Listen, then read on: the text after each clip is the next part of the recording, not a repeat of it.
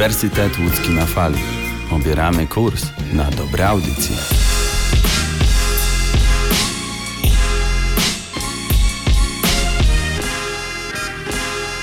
Czwartkowe pasmo audycji Uniwersytetu Łódzkiego na fali trwa dalej. Witam w Sportkaście wszystkich sportowych fanów i nie tylko.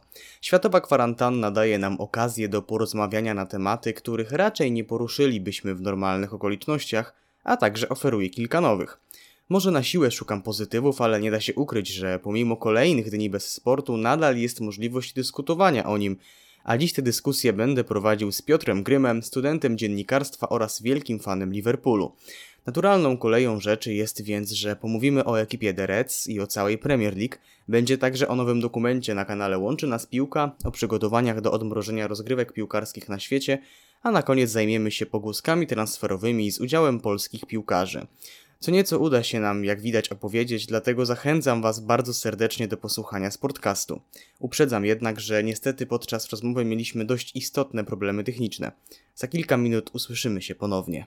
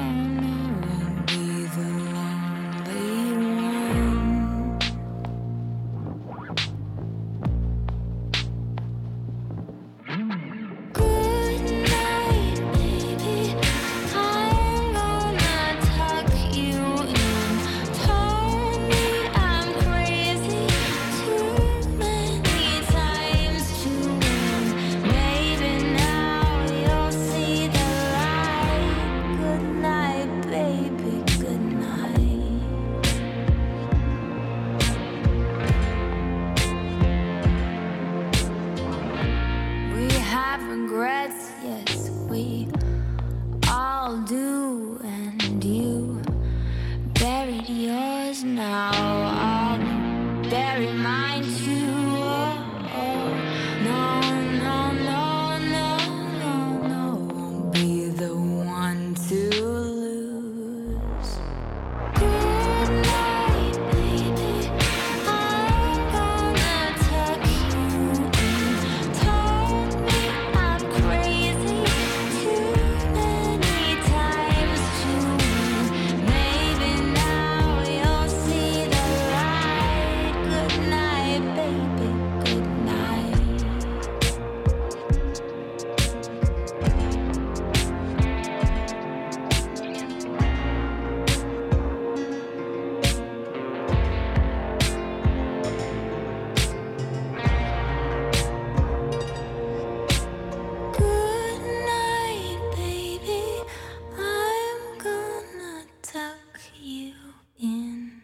Jesteśmy z powrotem, słuchacie Sportcastu, w którym mogę gościć już Piotra Gryma. Cześć Piotrek.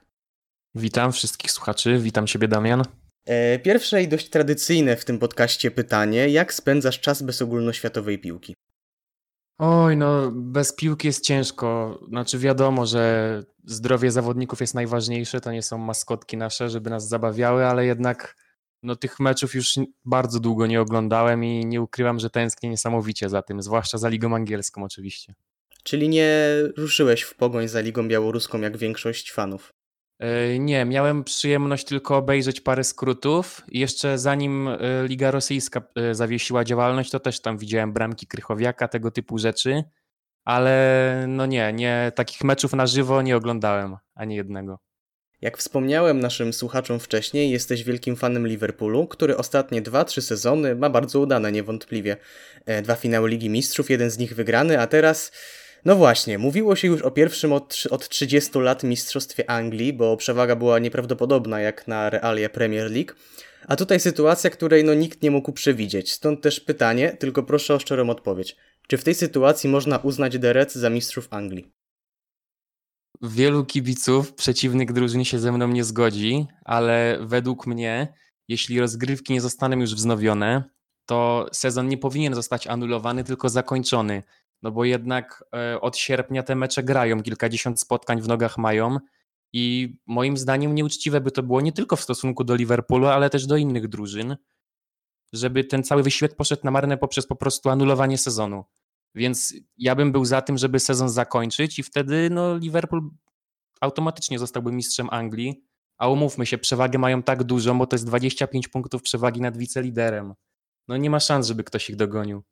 A z drugiej strony myślę, że fani trzech ostatnich drużyn mogliby się z tobą nie zgodzić. No tak, tutaj pozostaje kwestia yy, spadku, ale byłem na bieżąco do pewnego momentu z tym wszystkim i jedna z y, możliwości zakończenia sezonu przez Premier League była taka, żeby po prostu wręczyć mistrza Liverpoolowi, ale żeby sezon odbył się bez spadku, czyli te trzy drużyny by nie spadły, a dwie z Championship y, ekipy by awansowały. I wtedy w następnym sezonie w Premier League wzięłoby udział 22 zespoły i spadłoby wtedy 5 drużyn i wtedy wszystko by wróciło do normy jakby po następnym sezonie. Więc to też jest jakieś wyjście. O ile wcześniej były to tylko raczej żarty, to w tym wypadku naprawdę można mówić już o klątwie. Liverpool przegrywał Mistrzostwo Anglii głównie ze względu na aspekty sportowe albo pecha, na przykład ze względu na pamiętny chociażby e, pamiętne chociażby poślizgnięcie się Stevena Gerrarda w meczu z Chelsea, o czym na pewno, niestety, to to na pewno myślę śnić się po nocach, ale to co dzieje się obecnie wygląda naprawdę na sprawę jakiegoś guru albo listu pewnego dziecka zapalonego fana Manchesteru United. No tak, a właśnie propos tego listu, to od y, momentu wysłania tego listu przez młodego fana United y, do Klopa, to wyniki Liverpoolu znacząco się pogorszyły. Już się spotkałem z opiniami, że zasługa właśnie tego młodego kibica. A jeżeli chodzi o Stevena Gerrarda i 2014 rok, no to tak, nieraz mi się to śniło po nocach, ale właśnie myślałem, że ten koszmar skończy się z tym sezonem bo już nie mogłem słuchać e, na przykład kibiców Chelsea, którzy krzyczeli tam Sleepy G i tak dalej. Jeszcze ta pamiętna gra słów Stevena Gerrarda po meczu z Manchesterem City właśnie w 2014 roku, wygranym wtedy na Enfield. I Steven Gerrard jako kapitan zebrał w krąg wszystkich zawodników i użył słów, że nie może nam się to już wyślizgnąć. No i właśnie kolejka chyba czy dwie później Steven Gerrard się poślizgnął, więc ta gra słów też była wyjątkowo niekorzystna. Wiadomo oczywiście, że wolałbyś, aby tytuł został przyznany Liverpoolowi po zmaganiach boiskowych, jednakże gdyby teraz wydane zostało oficjalne oświadczenie, że sezon Premier League jest zakończony, a mistrzem zostaje Liverpool, byłaby radość? Powiem tak, że na pewno byłaby radość, no bo wiele, wiele, wiele razy myślałem już, co ja zrobię, kiedy tego mistrza nie przyznają e, Liverpoolowi. No, byłbym na pewno załamany bardzo, gdyby to się nie stało. Ale jeżeli chodzi o aspekt, w którym Liverpool zostaje mistrzem, o taką ewentualność, no to wiadomo, że wolałbym jednak, żeby na boisku wśród kibiców e, Liverpool zdobył ten tytuł, żeby można było to oglądać i razem e, świętować z kibicami na trybunach na Enfield no ale jeśli nie ma co się lubi, to się lubi co się ma. I jeżeli nie można by było świętować z kibicami na boisku, no to mimo wszystko wolałbym, żeby ten tytuł zostałby wręczony i cieszyłbym się pewnie tak samo. Liga angielska jest e, zdecydowanie najbogatszą ligą w Europie, jednakże pandemia koronawirusa wywróci z pewnością cały ten światowy rynek do góry nogami. Swoją drogą zawsze mnie fascynowało, że średniak innej ligi mógł sobie pozwolić na maksymalnie kilkumilionowy transfer, podczas gdy dla tych wszystkich klubów z Premier League, nawet tych średniejszych bardziej, to tak jak kupowanie bułek w sklepie. Spodziewasz się, że wrócą jeszcze czasy, kiedy typowe średnie angielskie drużyny będą wydawać dość okazałe sumy na piłkarzy? Y, według mnie y, ten sezon, znaczy to najbliższe okienko transferowe, kiedy by ono nie było otwarte, to na pewno nie będzie kupowanie tak jak do tej pory, że tam za grube miliony byle, no nie chcę mówić byle klub, no ale taki właśnie jak mówisz średniak, czy nawet przeciętniak e, Ligi Angielskiej mógł sobie pozwolić na sprowadzanie piłkarzy za naprawdę okazałe kwoty, to nie, to wydaje mi się, że przez rok, dwa lata y, żaden klub sobie na to nie pozwoli z tych y, ekip spoza pierwszej szóstki, że tak powiem. E, ale myślę, że po pewnym czasie, kiedy ta pandemia już y, ustąpi, kiedy parę sezonów się rozegra znowu w takim normalnym trybie, to myślę, że wszystkie te kwoty znowu pójdą w górę, znowu zyski tych najbiedniejszych w Premier League, mimo że nie są biedni, ale w porównaniu z tymi większymi są, no to to wszystko wróci do normy i znowu będą się zaczynały te szaleństwa transferowe. Liga angielska to nie tylko duże transfery, ale też duże płace dla zawodników. Jest to najlepiej y, pod względem pensji piłkarzy, najlepsza, najbardziej drogocenna liga. Y, wydaje ci się, że te pensje też się znacząco obniżą, ponieważ nawet dochodziły już takie pogłoski, że piłkarze po prostu nie chcą obniżenia płac, tak ogólnie już o Premier League mówiąc. No, wydaje mi się, że no wiadomo, że nikt nie byłby zadowolony, gdyby zarząd w firmie, w której pracujemy, przyszedł i powiedział nam, że musi nam obciąć pensję, ale no, piłkarze zarabiają na tyle dużo. Wiadomo, że oni też inaczej wydają niż przeciętni ludzie, ale piłkarze zarabiają na tyle dużo, że dla mnie myślę, że nie byłoby problemem, żeby obcięli mi pensję o na przykład 10, tam 12% to dla takich piłkarzy no, będą mieli mniej, ale i tak ta kwota, którą zarabiają, będzie spora, a dla klubu takie obniżenie każdemu z zawodników o 10% pensji to może być no, spory zastrzyk gotówki w okresie tej pandemii. Jeszcze słówko na temat y, częstotliwości rozgrywania meczów do tej pory, bo akurat Liverpool będzie bardzo dobrym przykładem. Derec jakiś czas temu wysłali, a raczej byli zmuszeni wysłać y, dwa składy ze względu na bardzo duży natłok spotkań. Jeden bodajże do Ameryki na mogę się mylić klubowe mistrzostwa świata, a drugi ja do zmagań bodajże w Pucharze Ligi albo w Lidze. Mimo wszystko zmęczenie w końcu dopadło piłkarzy Jurgena Kloppa i odpadli właśnie na przykład z Pucharu Anglii czy z Ligi Mistrzów. Moim zdaniem na tej płaszczyźnie, czyli tej mm, horrendalnej ilości spotkań w terminarzach, również zacznie się to wszystko normować.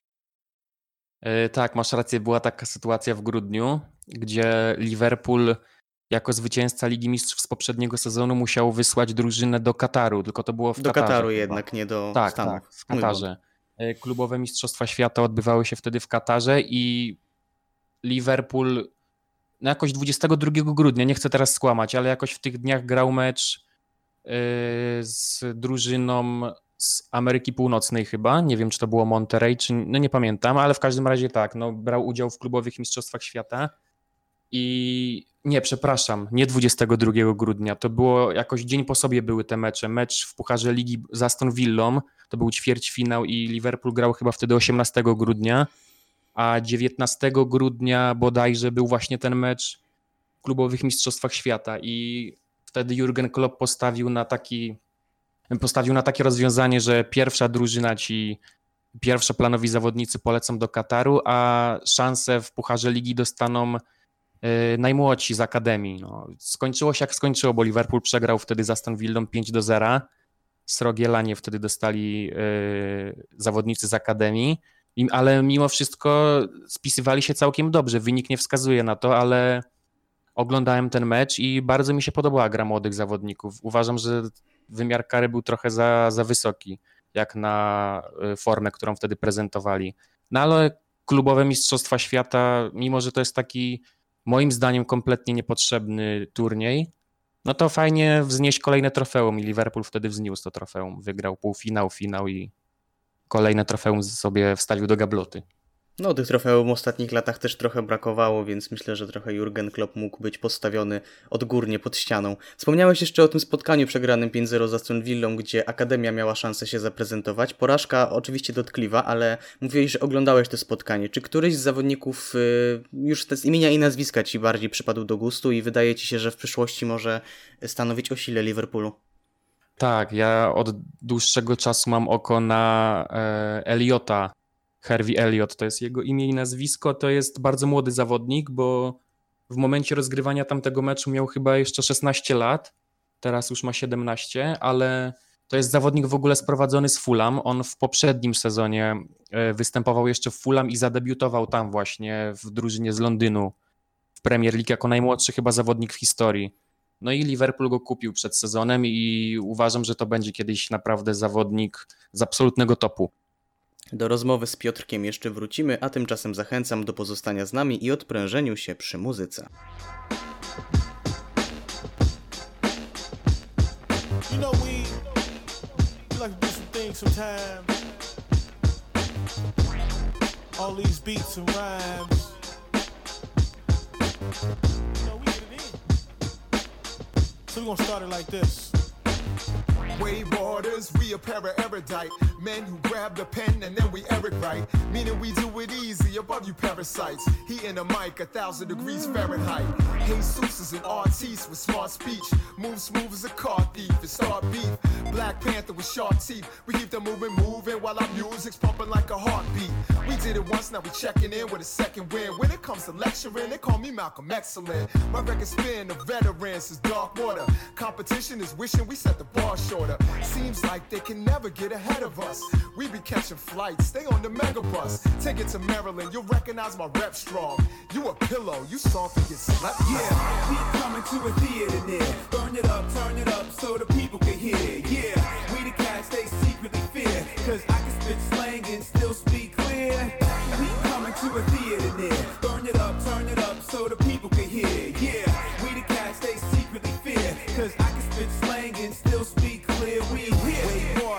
Brothers yelling black pride. Take offers, budget on the black side. Your girl can act shy, she been looking.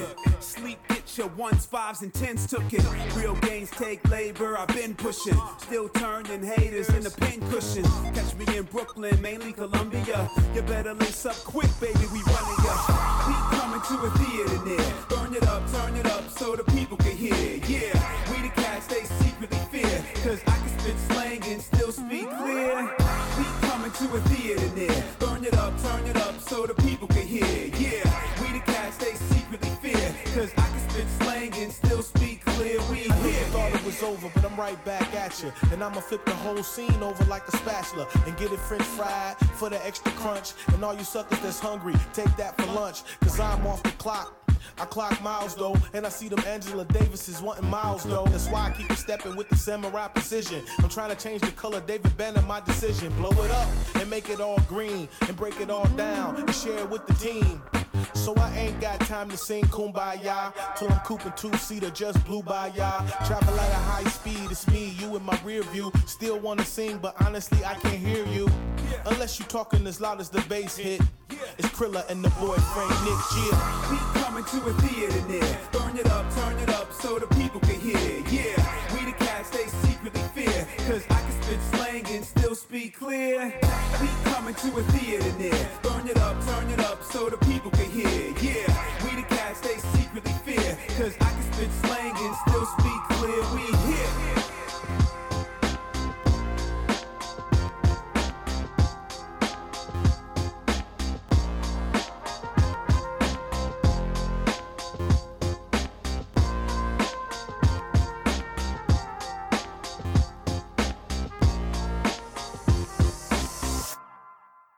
Słuchacie pasma Uniwersytetu Łódzkiego na fali, a dokładniej jego sportowej części. Przed przerwą rozmawialiśmy o Liverpoolu oraz Premier League. Chciałbym przejść płynnie do coraz śmielszych planów wznowienia gry w piłkę na świecie. Piotrek, e, obecnie najbliżej realizacji swoich planów jest, wydaje mi się, Bundesliga, jednakże tam chodzą słuchy, że w przypadku zarażenia się któregoś z piłkarzy rozgrywki byłyby dalej kontynuowane, lecz bez jego udziału. Dla mnie osobiście jest to absurdalne i niedorzeczne wyjście, ale chciałbym poznać też Twoje zdanie. Według mnie rozgrywki powinny być wznowione tylko wtedy, kiedy zdrowiu piłkarzy nie będzie zagrażało już nic tak w 100%. Żaden wirus y, już wtedy nie powinien być obecny. No ale wiadomo, że jeśli chodzi o piłkę nożną, to tu decydujące, decydujące zdanie, znaczy wpływ na zdanie y, zarządów lig ma, mają prawa telewizyjne. No i jeśli Bundesliga nie dokończyłaby sezonu, no to straciłaby mnóstwo pieniędzy. Tak samo zresztą jak Premier League. Premier League ma chyba najwięcej do stracenia. Ale nie, z jednej strony nie dziwię się, że włodarze chcą wznowić tę ligę, a z drugiej, no to tak jak powiedziałeś, no absurdalne się to wydaje, ponieważ no, piłkarze też mają swoje rodziny, nie chcą nikogo zarazić, ale ja jestem tak pomiędzy tutaj, że tak powiem. No. Mówi się też sporo o Premier League, o którym wspomniałeś w swojej wypowiedzi. Miałaby ona zostać zgromadzona, zakoszarowana w Londynie i na Wembley dogrywać pozostałe kolejki.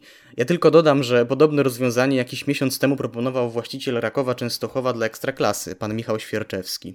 Yy, tak, zgadza się. Premier League miało taki pomysł, żeby skoszarować e, wszystkie, wszystkie kluby w jednym miejscu i żeby tak się mówi, za zamkniętymi drzwiami, żeby dograć sezon. W sensie bez kibiców, tylko żeby odbywały się transmisje. Na stadionie miałoby być wtedy. No, stadion miałby ograniczyć się do obecności tylko takich niezbędnych osób i każde, każda z osób miałaby mieć zrobiony test, począwszy od piłkarzy, kończywszy na stewardach, którzy mieliby pilnować porządku. I według mnie to jest to też nie jest dobre rozwiązanie, ponieważ no, piłkarze musieliby na kilka tygodni y, rozstać się z rodzinami, bo to miało, być, to miało być na wzór Mistrzostw Świata, kiedy na przykład reprezentacje jadą do hotelu do danego kraju, no i tam się przygotowują do każdego następnego meczu. W sensie nie ma już tam wizyt rodzin i tak dalej, żon, dzieci, piłkarzy, żadnych znajomych, tylko są stricte skupieni już na futbolu. I tak samo Premier League tutaj chciała, żeby zminimalizować to ryzyko zarażenia chcieli skoszarować, tak jak powiedziałeś, zawodników i dograć taki mini turniej Premier League, że tak powiem. Wydaje ci się, że to może być to rozwiązanie, aby ruszyć ze wszystkimi ligami w, jakoś do przodu, czy jednak y, powinno to wszystko zacząć się dopiero wtedy, kiedy naprawdę już nie będzie żadnego zagrożenia? Jako kibica Liverpoolu to moje zdanie znasz, ale ja chciałbym, żeby sezon został dokończony, ale tak jak mówię, nie kosztem y, zdrowia zawodników. No, będzie mi naprawdę, no serce będę miał złamane, jeżeli sezon zostanie anulowany, a nie zakończony, bo Liverpool 30 lat czeka na to mistrzostwo, no ale jeżeli w grę wchodzi zdrowie piłkarzy, no to nie będę mógł mieć wtedy żadnych pretensji, no. Z drugiej strony chyba jedynie regulamin Ligi Hiszpańskiej przewidział taką sytuację, w której sezon może nie zostać dokończony. Na moje nieszczęście w tym momencie Barcelona zostałaby mistrzem, ale to jest y, pojedynczy przypadek. Żadna inna liga nie przygotowała w swoim regulaminie y, takiego zapisku. E, zgadza się, nikt nie był chyba gotowy na, na to, co się obecnie dzieje. I faktycznie Liga Hiszpańska była skłonna zakończyć sezon i wtedy Barcelona, tak jak mówisz, zostałaby mistrzem, ponieważ ma teraz najwięcej punktów, plasuje się jako lider. Ale z tego co wiem, Liga Belgijska na początku jako pierwsza zakończyła sezon. Tak, Tylko, ale że... wtedy UEFA interweniowała. Tak, UEFA kazała im się wycofać z tej decyzji. A wtedy tam już oficjalnie, no, oficjalnie zakończono sezon i mistrza przyznano chyba klub Bruges, o ile się nie mylę. Dokładnie. Ale UEFA właśnie kazała się wycofać Belgii z tej decyzji, no i się wycofali. No. A jeżeli uważam, że jeżeli przeszłoby to w Hiszpanii, to byłbym bardzo, e, bardzo uradowany, jeśli w Anglii takie samo rozwiązanie by zapadło. Niewątpliwie. E, myślisz, że szybko przywykniemy do oglądania spotkań bez udziału kibiców? Bo rzuciło mi się w uszy, że wspomniałeś o stewardach. Mi się wydaje, że wreszcie będą mieli okazję stanąć przodem do zawodników, jako że nie będzie kibiców na stadionie. No tak, zgadza się, bo stewardzi zawsze są tyłem do murawy i nie widzą, co się dzieje. E, pamiętam, że kiedyś nawet byłem na meczu e, reprezentacji Polski w Warszawie i razem z kolegą po zakończonym spotkaniu podeszliśmy do takiego stewarda i mój kolega zapytał się, jak to jest cały mecz e, stać tyłem do, do wydarzeń. No i steward zaśmiał się, powiedział, że już się przyzwyczaił, że czasami jest ciężko, ale już idzie przywyknąć. No ja sobie na przykład nie wyobrażam siebie w takiej roli, musiałbym się odwrócić, ale Yy, przepraszam, jakie było pytanie, bo się za- zagadałem o tym stewardzie. Czy, czy szybko przywykniemy twoim zdaniem do A. oglądania spotkań bez udziału kibiców? No, moim zdaniem y, nie przywykniemy szybko do oglądania spotkań bez udziału kibiców, ale myślę, że już każdy fan futbolu jest tak stęskniony za piłką nożną, że wolałby y, oglądać mecze bez kibiców, niż żeby nie oglądać ich w ogóle. Ja mam tylko taki przykład, kiedy zanim y, wszystko y, nabrało takiego tempa z tą pandemią, że jeszcze niektóre mecze jednej ósmej finału Ligi Mistrzów zostały rozgrywane.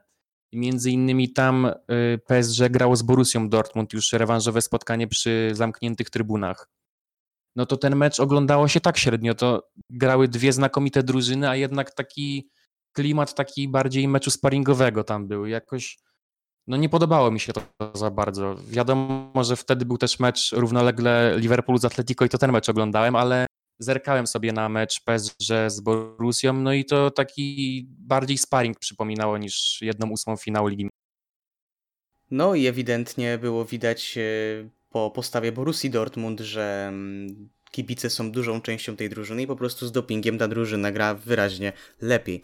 E, Pozostaje jeszcze pytanie, co z terminarzami, bo gdyby rozgrywki jednak nie ruszyły, wszystko tak naprawdę musiałoby zostać przesunięte o parę miesięcy później. E, W tej sytuacji Mistrzostwa Świata w Katarze, rozgrywane dopiero w grudniu 2022 roku, mogą okazać się takim umownym punktem, od którego piłka nożna wróci do normy, jeśli mowa o terminarzach. Co o tym myślisz? To było straszne, jakbym miał czekać, aż piłka nożna wróci do, do normy dopiero od Mistrzostw Świata w Katarze, które Znaczy będą nie, za... nie, nie, nie chodzi mi o to, że dopiero wtedy piłka wróci do normy, że mecze by były do tej pory rozgrywane, ale terminarze by zostały uporządkowane właśnie po Mistrzostwach Świata. A, czyli że mecze byłyby normalnie rozgrywane, ale ten terminarz byłby ruchomy, tak? No, musiałby być moim zdaniem trochę ruchomy, bo nie wierzę prywatnie w to, że ten sezon zostanie dokończony do końca czerwca. Wydaje mi się, że to trochę wejdzie na, na lato i być może nawet na jesień, bo przecież na jesieni są spekulacje, że ma być nawrót wirusa. Wydaje mi się, że ten sezon tak naprawdę potrwa z półtorej roku. No, powiem ci, że na pewno to nie jest łatwe. Ciężkie dla wszystkich, żeby to teraz jakoś poukładać. Na razie, dopóki nie ma żadnych e, oficjalnych terminów, do kiedy, znaczy do kiedy, od kiedy ma być wz, e, wznowiona piłka nożna, mecze i tak dalej, te wszystkie ligi, to ciężko jest cokolwiek powiedzieć. No moim zdaniem nowy sezon, jeżeli nie udałoby się dokończyć tego, to nowy sezon powinien ruszyć normalnie od. Na, nowy sezon zaczyna się. A jeżeli do tego czasu wirus nie zostałby opanowany, no to tak samo jak teraz wznowienie y, tego sezonu, trzeba by było przekładać y, rozpoczęcie nowego. No i tak naprawdę na razie to y, można gdybać, ale nie wiadomo, co będzie za parę miesięcy i pozostaje tylko Pozostają jeszcze tematy kontraktów, wygasających z dniem 30 czerwca. Na razie są raczej niepodejmowane, ponieważ wszyscy liczą, że sezony uda się dokończyć. Czy uważasz, że przedłużenie takich kontraktów z automatu o ten miesiąc czy dwa, po pierwsze, jest dobrym wyjściem, a po drugie, czy jest w ogóle możliwe, ponieważ tutaj zaraz mogą odezwać się prawnicy piłkarzy? E, Moim zdaniem w takiej e, sytuacji jak pandemia, koronawirus, piłkarze sami powinni zrozumieć, że kontrakty powinny być przedłużone o miesiąc. To jest dla mnie najlepsze rozwiązanie. I no już teraz któraś ze stron musiałaby wyciągnąć rękę, no i być mądrzejsza, że tak powiem. I wydaje mi się, że prawnicy piłkarzy nie powinni mieć tutaj za wiele do gadania. No jest taka sytuacja, nie inna i wydaje mi się, że przedłużenie kontraktów piłkarzy o, o ten miesiąc, żeby dokończyć granie y, rozgrywek ligowych, no to jest najlepsze. Sporo niewiadomych możemy obserwować w tym czasie, sytuacja z pewnością będzie nieprawdopodobnie dynamiczna. My wracamy do Was po krótkiej przerwie, po której poruszymy temat dokumentu Gramy dalej.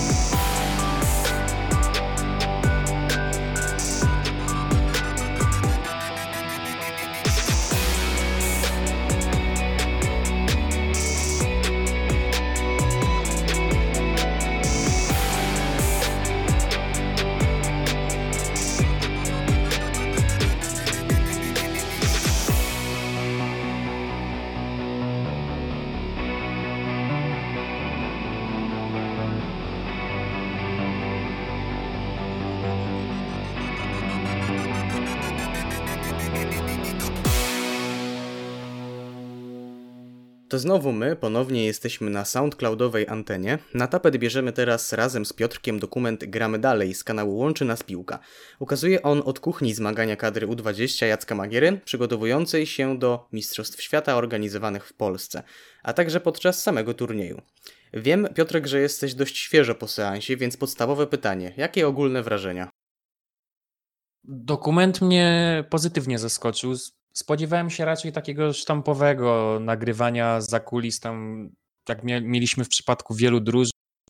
Ekstraklasa po godzinach jest taki program i tam zawsze pokazywane są, e, jak pracują kluby ekstraklasy z zakulis. To oczywiście też jest ciekawe, ale z racji tego, że już widziałem mnóstwo takich materiałów, spodziewałem się, że nie zaskoczy mnie niczym nowym ta seria o, e, to znaczy nie seria, no odcinek o, o kadrze U20 ale pozytywnie się zaskoczyłem, ponieważ yy, ciekawe kwestie tam były poruszane. W ogóle nie spodziewałem się, że Jacek Magi tak duży yy, nacisk kładzie na mentalność zawodników i to było dla mnie zaskoczenie. Opamiętam go z Legii Warszawa. W moim prywatnym odczuciu akurat film wypadł gorzej od Niekochanych. Brakowało mi tutaj wypowiedzi samych zawodników. Z drugiej jednak strony o tej reprezentacji nie mówiło się aż y, tyle, o ile, o ile się mówiło o pierwszej reprezentacji. Praktycznie nic do momentu pierwszego meczu z Kolumbią. E, zgadza się. Wielu, wiele osób w ogóle nie, nie znało nikogo tam z tych piłkarzy. Ja przyznam się szczerze, że też nie. Dla mnie ci zawodnicy byli anonimowi, w większości przynajmniej a po tym dokumencie, znaczy po tym dokumencie masz rację, że w tym, w tym odcinku zabrakło wypowiedzi samych piłkarzy. Znaczy niektóre były tam, były takie urywki, ale to było dosłownie wypowiedzi, które tam miały miejsce, one nie za dużo wnosiły. Więc jeżeli o to chodzi, to tak, zgadzam się z Tobą, że to zawiodło, ale tak jak już mówiłem wcześniej, e, i tak fajnie było zobaczyć, jak taka młodzieżowa kadra pracuje za, za Wiele osób uważa, że Jacek Magiera jest selekcjonerem, który budzi większy respekt u zawodników niż y, na przykład Jerzy Brzęczek. Niektórzy jednak pisali komentarze, że ich zdaniem, o ich zdaniem prostych metodach ukazywania pewnych rzeczy, jak na przykład gra w karty czy łamanie ołówków. Jak ty podszedłeś do tych zabiegów trenera Magiery i powiedz mi, czy ciebie, jako potencjalnego piłkarza kadry U20, by cię to w jakiś sposób przekonało? Mnie by to przekonało, powiem szczerze, bo to, nie, to jest takie inne. To nie jest takie stanie na środku i mówienie tych samych e, tych samych wyreżyserowanych tekstów, które wiadomo, że muszą zostać wypowiedziane przez trenera.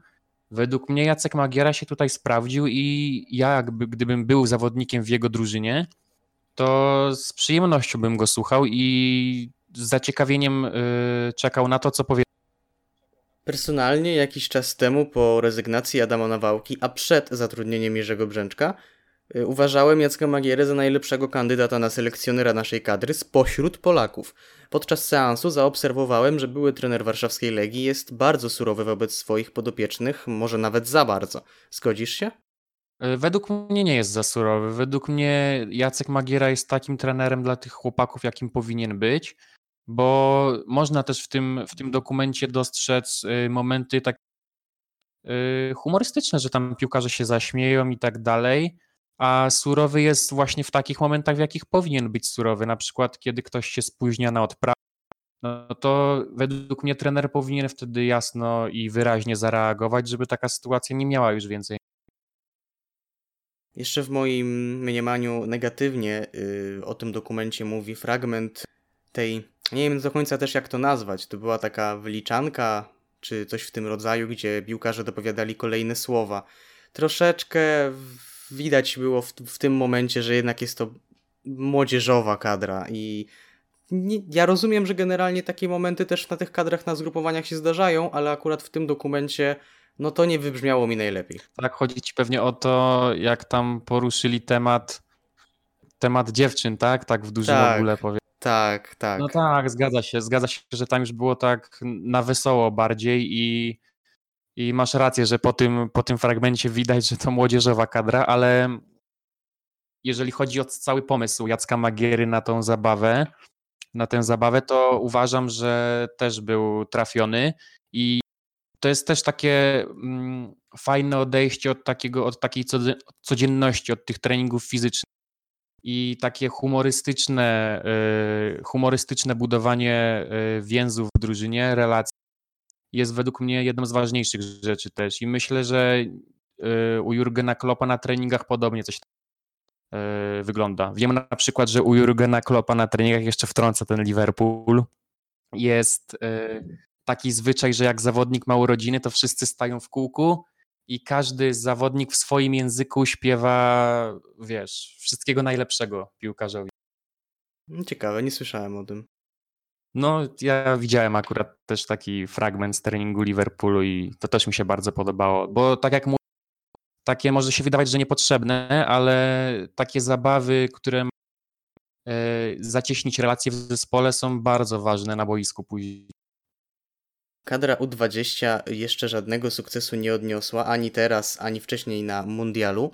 Co do tego nie ma wątpliwości. Czy więc takie dokumenty nie mają służyć bardziej może ociepleniu nadszarpniętego po mistrzostwach wizerunku trenera Magiery? Powiem tak, no trener Magiera y, oprócz tego meczu z Kolumbią pierwszego, to według mnie przygotował drużynę całkiem nieźle na ten mundial. No, w jednej ósmej odpadł z Włochami, no nie z byle kim. I to też minimalnie, bo jedną bramką chyba po rzucie karnym wtedy Polacy przegrali. A no, tak jak mówię, jedyny to mecz z Kolumbią był taki, że byliśmy wyraźnie słabsi od tego zespołu i nawet taktycznie oni nas przerastali o głowę wtedy, a fizycznie to już w ogóle nie ma co dyskutować. Ale uważam, że Jacek Magiera to jest bardzo dobry trener i na pewno swoje jeszcze piłce osiągnie jako, jako szkoleniowiec. Wydaje się, że teraz naturalnym kolejnym dokumentem będzie ten o reprezentacji Czesława Michniewicza, którego bardzo szanuję jako trenera i bardzo chętnie bym ten dokument obejrzał. E, opisują, opisującej, mm, może tak, dokument pewnie opisywałby przygotowania do Mistrzostw Europy i podczas samego włoskiego czempionatu. W tym przypadku, jeśli chodzi o wydarzenia, jakie mogliśmy obserwować na boisku, wydaje mi się, że byłby to najbardziej interesujący film. No, wydaje mi się, że też byłby najbardziej interesujący z tego względu, że trener Michniewicz jest chyba dużo bardziej wyluzowany od Jacka Magiery i tam takich elementów humorystycznych y, mogłoby być o wiele więcej. Mówił zresztą o tym Kamil Grabara, bramkarz reprezentacji do lat 21, że trener Michniewicz tyle sobie żartuje, że czasami ma się dosyć po prostu jego żartów. Czekamy z niecierpliwością więc na publikację filmu o kadrze do lat 21. Wracamy już niedługo.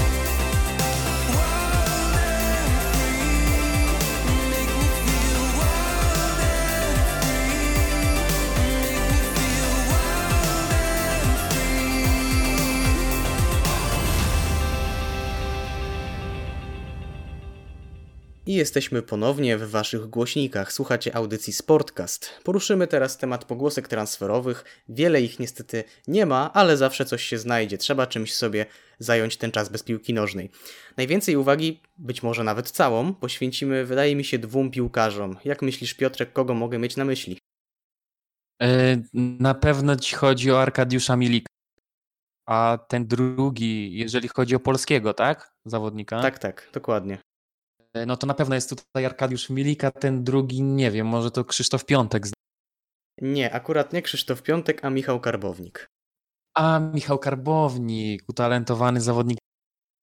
Tak, to jest chyba w tym momencie, to są chyba w tym momencie dwa najbardziej głośne nazwiska, jeśli chodzi o ten polski rynek. Od Arka bym zaczął. Jest to dla mnie piłkarz, który jest takim prawdziwym wzorem nieustępliwości, ponieważ albo dwa, albo nawet trzy razy nabawiał się poważnych kontuzji, a i tak za każdym razem wracał nie tylko do gry, ale do naprawdę solidnej dyspozycji. Z jednej strony fajnie byłoby zobaczyć go w koszulce lepszej ekipy niż Napoli, ale czy obroni się on sportowo, miałbym co do tego szczere obawy. E, Arkadiusza Milika przede wszystkim łączy się bodajże z Juventus. I według mnie szkoda by było, żeby Milik sobie psuł reputację. No jednak z, z Napoli odejść do starej damy to tak średnio. No pamiętamy co się działo z Higuainem, jak odchodził z Napoli do, do Juventusu. Raczej no, nie był później przychylnie traktowany przez kibiców z Neapolu. I wydaje mi się, że Arkadiusz Milik y, zbudował sobie już jakąś pozycję w, w Neapolu i jeżeli miałby odchodzić z tego klubu, to wolałbym jednak, że, żeby odszedł gdzieś za granicę niż do Juventusu. No, wspomniałeś o Gonzalo Higuainie, ale myślę, że też Mauricio Sarri nie cieszy się teraz w Neapolu najlepszą reputacją. Swoją drogą Higuain najpewniej opuści Juventus, więc muszą oni kimś lukę po nim zapełnić. E, oprócz Arka pojawiają się też pogłoski m.in. o Harem Kane'ie czy Mauro Icardim. Kane jest oczywiście zawodnikiem, przynajmniej dla mnie, skrojonym bardziej pod Real Madryt, zaś szatnia Juventusu mogłaby nie pomieścić ego zarówno Ronaldo, jak i Icardiego, więc drogą eliminacji wydaje się, że Milik byłby najodpowiedniejszym zawodnikiem jako zastępca Gonzalo Higuaina. Tak, masz rację tutaj, że Harry Kane to jest zawodnik skrojony pod Real Madryt, też takie mam zdanie. Aczkolwiek widziałem, że Kane'a łączyło się też z Manchesterem United, ale tak naprawdę kogo się nie łączy z Manchesterem United. Jeżeli chodzi o samego y, Milika, no to w Juventusie na pewno miałby łatwiejsze granie. Tam ma wielu dobrych piłkarzy, lepszych niż w Napoli według mnie. I no, ci piłkarze na pewno będą stwarzali mu dogodniejsze sytuacje, będą częściej je stwarzali i on będzie miał więcej szans się wykazać. Aczkolwiek nie wiem, czy na początku nie byłby rezerwowym tylko w Juventusie i nie wiem, czy miałby, jeżeli już, na pewno jeżeli by grał, to właśnie miałby te wspomniane przeze mnie szanse, ale jeżeli, jeżeli by nie grał, to nie wiem, czy, czy zadowalałoby go po prostu takie, takie ogony, takie wchodzenie z ławki na 20-15 Też pytanie, w jakiej roli by był postawiony Arek, gdyby już się w tym Juventusie znalazł, bo czy by, grał jako taka klasyczna dziewiątka, która głównie odpowiada za strzelanie bramek, czy byłby to raczej taki zawodnik, który e, byłby takim napastnikiem numer dwa, który byłby trochę w cieniu tego pierwszego, ale czasem coś też strzeli. No nie wiem, zależy też, myślę, będzie sporo zależeć od tego, czy Ronaldo po pierwsze zostanie w Juventusie, bo też się pojawiają pogłoski, że może Portugalczyk jednak ze względu na tę całą sytuację pieniężną może chcieć wrócić w kierunku Hiszpanii. E, No i nie wiem, ja osobiście Milika nie widzę jako typowej dziewiątki, tylko właśnie jako takiego napastnika trochę atakującego z cienia. Tak, ja, ja też mam takie zdanie, że Milik lepiej by się sprawdził jako taki podczepiony napastnik, tak jak miało to miejsce na przykład na Euro 2016, kiedy z Lewandowskim, z Lewandowskim tworzyli taki duet i tam pierwsze skrzypce grał Lewandowski i Milik, mimo że też był bardzo widoczny i dawał dużo drużynie, no to jednak dużą robotę robił dla niego Lewandowski. Tak samo chyba byłoby w tym Juventusie, jeżeli zdo- zdecydowałby się tam to wtedy on grałby raczej pod Ronaldo. No, nie wyobrażam sobie, żeby Ronaldo oddał pole do strzelania bramek Milikowi. No i też ciekawe, jak w tej całej sytuacji odnalazłby się y, Paulo Dybala. Paulo Dybala dla mnie to jest taka, taka dziesiątka, idealny zawodnik na dziesiątkę.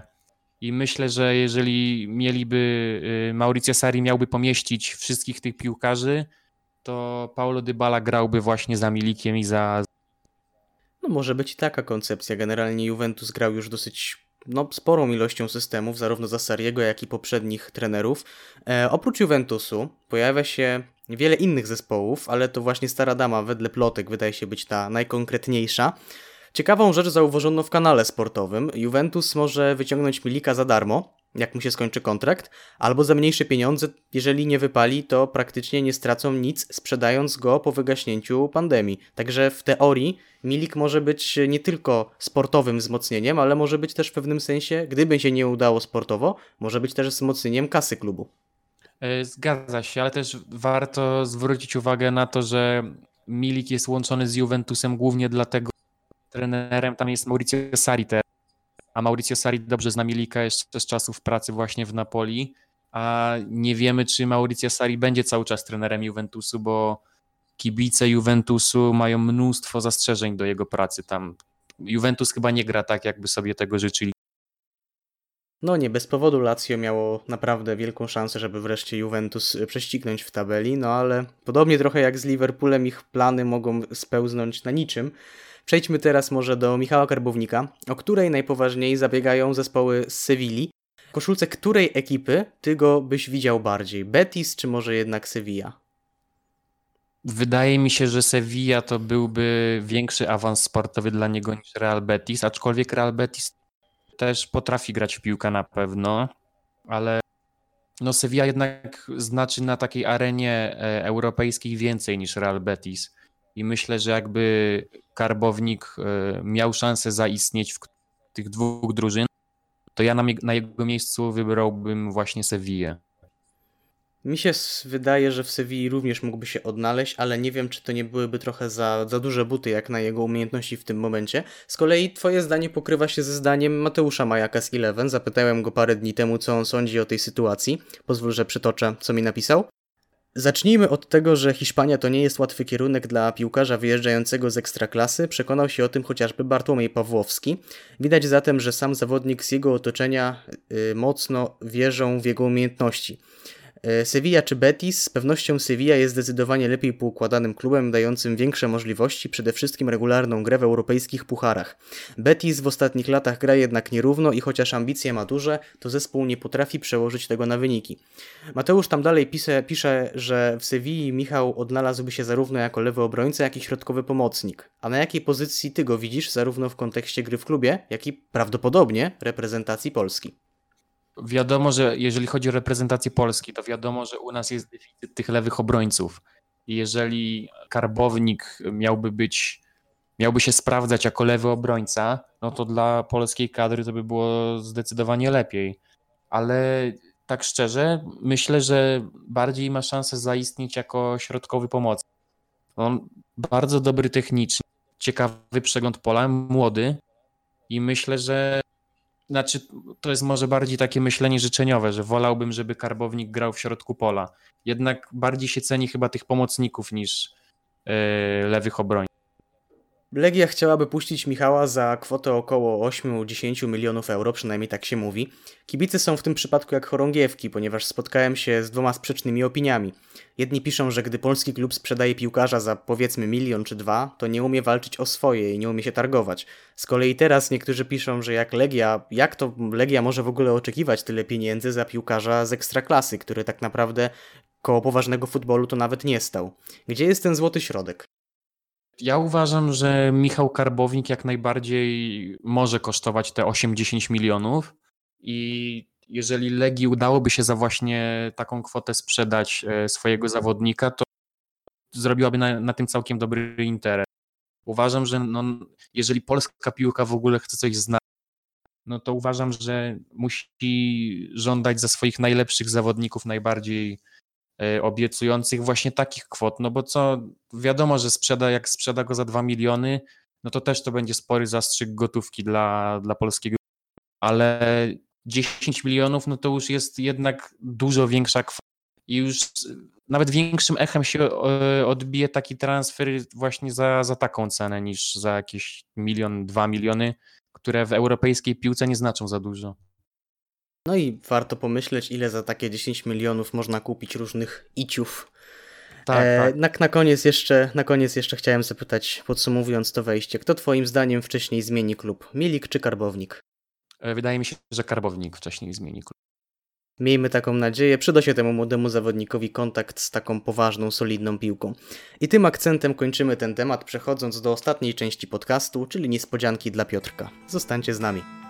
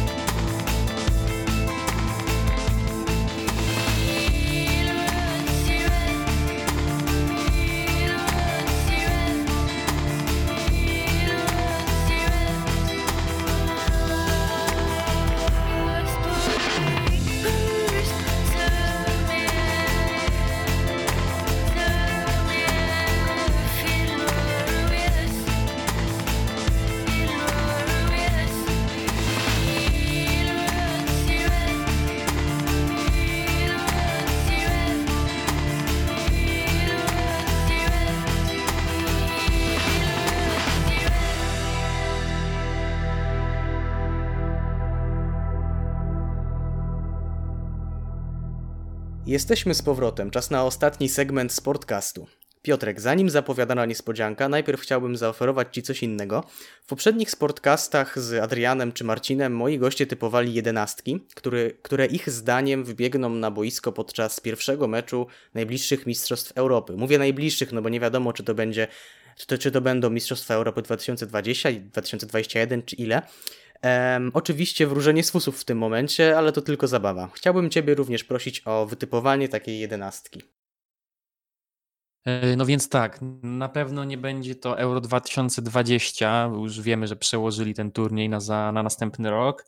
I tak, jeżeli mam uwzględniać ten rok odstępu, no to w bramce postawiłbym na Wojciecha Szczęsnego, który będzie miał 31 lat już wtedy, ale dla bramkarza to nie jest żadna przeszkoda. E, W obronie czterech obrońców i bym postawił na Bartosza Beresińskiego z prawej strony, w środku Jana Bednarka i Walukiewicza też bym dał. Na lewej stronie dał właśnie ta lewa strona, tu jest problem, ale Macieja Rybusa chyba bym tam w drugiej linii też bym dał czterech pomocników i to byłby tak, na prawym skrzydle Przemysław Frankowski. Yy, w środku grałby u mnie yy, Piotrek Zieliński oraz Grzegorz Krychowicz. I na lewej stronie dałbym Sebastiana Szymańskiego. Wiadomo, że oni by się tam, Szymański z Frankowskim by się zmieniali stronami. No i w ataku dałbym oczywiście Lewandowskiego i 4-4-2 formacja. Zgaduję, że, bo akurat nie słyszałem, ostatnim zawodnikiem był Arek Milik. Tak, tak, dokładnie. Arkadiusz. Dobrze, zanotowane. Mam nadzieję, że będziesz dosyć blisko, albo może zgadniesz całą jedenastkę. Przekonamy się o tym, mamy nadzieję, w przyszłym roku. Zanotowany, jak już mówiłem. Przekonajmy się teraz, y, jaka jest Twoja wiedza, jeśli chodzi o Liverpool, bo to jest właśnie ta cała niespodzianka. Twoim Kurczę, zadaniem. będzie. Twoim zadaniem będzie wytypowanie kolejnych dwóch składów, ale tym razem zgodnych z historią. Przygotowałem dwa spotkania z udziałem Derec. Są to dwa, po, dwa pozytywne wspomnienia dla Ciebie, bowiem dwa wygrane przez Liverpool finały Ligi Mistrzów. Ten z 2005 roku przeciwko Milanowi i ten z dziewię- 2019, w którym pokonali Tottenham. Jak już mówiłem, będziesz musiał odgadnąć dwie z tych czterech jedenastek, z tym, że Jedna z tych jedenastek musi być składem Liverpoolu, ale to chyba dla ciebie nie problem. A druga składem przeciwników z drugiego finału. Przykładowo, wybierasz Liverpool 2005, to drugą drużyną, którą musisz wskazać jest Tottenham 2019. Rozumiem. Dobrze, i na każdy, na każdy skład będziesz mieć czas wynoszący 2 minuty. A więc, który skład Liverpoolu wybierasz? 2005 czy 2019? Finały Ligi Mistrzów. Yy, więc powiem tak, no w- bardziej patrzę na to, który skład przeciwników będzie mi łatwiej powiedzieć. Milan miał wtedy bardzo dobry zespół. Ale no nie, chyba postawię na skład Liverpoolu z 2005 roku i wtedy wymieniam Tottenham z 2019. Oficjalnie? Yy, No jeszcze sekunda, daj mi jeszcze dosłownie 10 sekund. Yy, Mam nadzieję, że nie, mam nadzieję, że nie, że Google nie poszły w ruch, Google. Nie, nie, zastanawiam się po prostu, który, czy Milan będzie mi łatwiej wymienić, czy... Dobra, nie, zmieniam jednak. Pos- Postawię na wymienię skład Liverpool z 2019 i, i Milan chyba, bo tam było tylu dobrych piłkarzy, że na pewno kogoś zapamiętałem. Dobrze, a więc wybór zapadł. Liverpool 2019, Milan 2005. Na obu zawodników będziesz mieć dwie minuty. Pozwól, że szybko przygotuję sobie stoper. Mm, Ty możesz zastanowić się teraz, który z y, składów chciałbyś wymienić jako pierwszy. Jako pierwszy bym chciał wymienić Liverpool. Stoper jest już gotowy, a więc na początku mówiłeś Liverpool, tak? Tak, Dobrze. Uwaga, gotowy? tak. Czas, start. No dobrze, no to w bramce na pewno Alison Becker. Dokładnie. Yy, w obronie od prawej Trent Alexander-Arnold i w Tak środku, był, w środku był chyba Joel Matip z Virgilem van Dijkiem. Dokładnie. Na lewej stronie oczywiście e, Andy Robertson. E, Trójka w pomocy. Był tam Fabinho. Był tam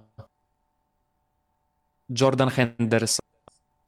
Na razie I, na, I teraz właśnie nie wiem, czy chyba Jorginho Wijnaldum. Dokładnie. No, no i trój, no to jeżeli to przebrnąłem, to trójka z przodu już nie jest problemem, bo tam był Roberto Firmino, Sadio Mane i Mohamed Salah. Około 44 sekund ci to zajęło. Nie spodziewałem się w sumie, że będzie to dla ciebie jakieś wyzwanie, ale wyzwaniem może być już skład Milanu. Spodziewałem się, że możesz mm, wymienić zawodników, którzy weszli z ławki. Byli to James Milner, Divock Origi i Joe Gomez, ale poradziłeś sobie bez problemu 11 na 11.